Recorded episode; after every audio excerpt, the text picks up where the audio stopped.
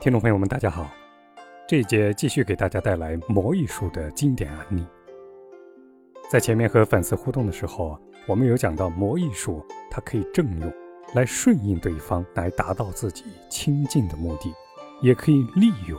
所谓利用，就是利用对方的心理，顺着他的心理来达到自己与其相反的目的。就像我们上一章提到的。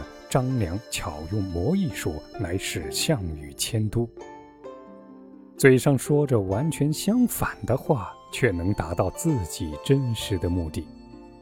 那么在这一节当中，我们同样用一个大家都非常熟悉的典故来深刻剖析魔艺术的应用。故事同样出自《三国演义》小说版本《周瑜反间计》，看过《三国演义》的朋友可能都知道这一段，非常的经典。我们不妨再细看一下事情的经过。话说曹操率领号称的八十三万大军，准备渡过长江，占据南方。而当时孙刘联合抗曹，但兵力比曹军要少得多。曹操的队伍都由北方骑兵组成，善于马战，但不善于水战。正好有两个投降来的精通水战的降将蔡瑁、张允，可以帮助曹操训练水军。于是曹操就把这两个人当作宝贝，优待有加。有一次，东吴主帅周瑜见对岸曹军在水中排阵，井井有条，十分在行，心中大惊。他想，一定要除掉这两个心腹大患。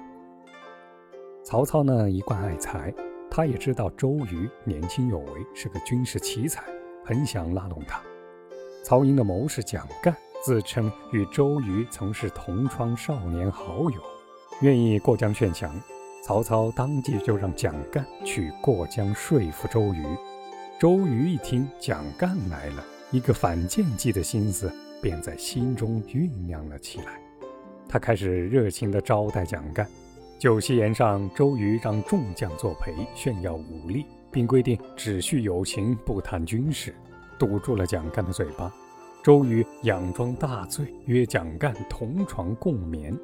蒋干见周瑜不让他提及劝降之事，心中不安，哪里还能够睡得着？他偷偷摸下了床，看到了周瑜的案上有一封书信，小心思驱使着他不自觉地看了一眼，原来是蔡瑁、张允写来，约定与周瑜里应外合，击败曹操。这时周瑜说着梦话。翻了翻身子，吓得蒋干连忙跟上了床。过了一会儿，忽然又有人要见周瑜。周瑜起身和来人讲了一段悄悄话，还装作故意看看蒋干是否熟睡。蒋干装作沉睡的样子，只听周瑜他们仍然小声的谈话，听不清楚，只听见提到过蔡瑁、张允二人。于是蒋干。对蔡瑁、张允二人和周瑜里应外合的计划确认无疑。蒋干知道劝降周瑜已不可能，但如果发现了这样的一个秘密，对于曹操来说也是大功一件了。于是他连夜赶回曹营，路上周瑜还特地让一名将领发现了他。让他心惊胆战，感觉是发现了非常重大的信息，才让他铁了心的回去向曹操报告。把事情的经过全部说了一遍之后，曹操也是立信不疑呀。曹操顿时火起，杀了蔡瑁、张允。可立马曹操就冷静了下来，才知已经中了周瑜的反间之计，但为时已晚，也无可奈何了。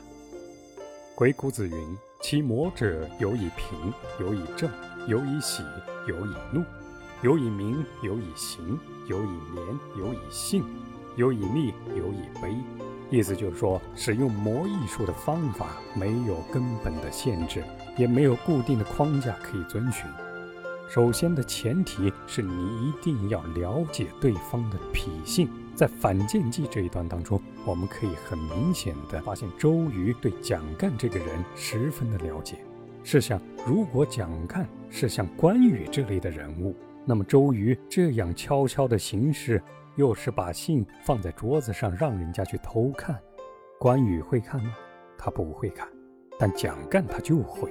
而且看了以后非常的坚信，因为他对自己这样偷偷摸摸的行为非常的自信，反而这正是周瑜利用他的一点。所以鬼谷子说：“故圣人所以独用者，众人皆有之。然无成功者，其用之非也。故谋莫难于周密，睡莫难于悉听，事莫难于必成。此三者，为圣人然后能任之。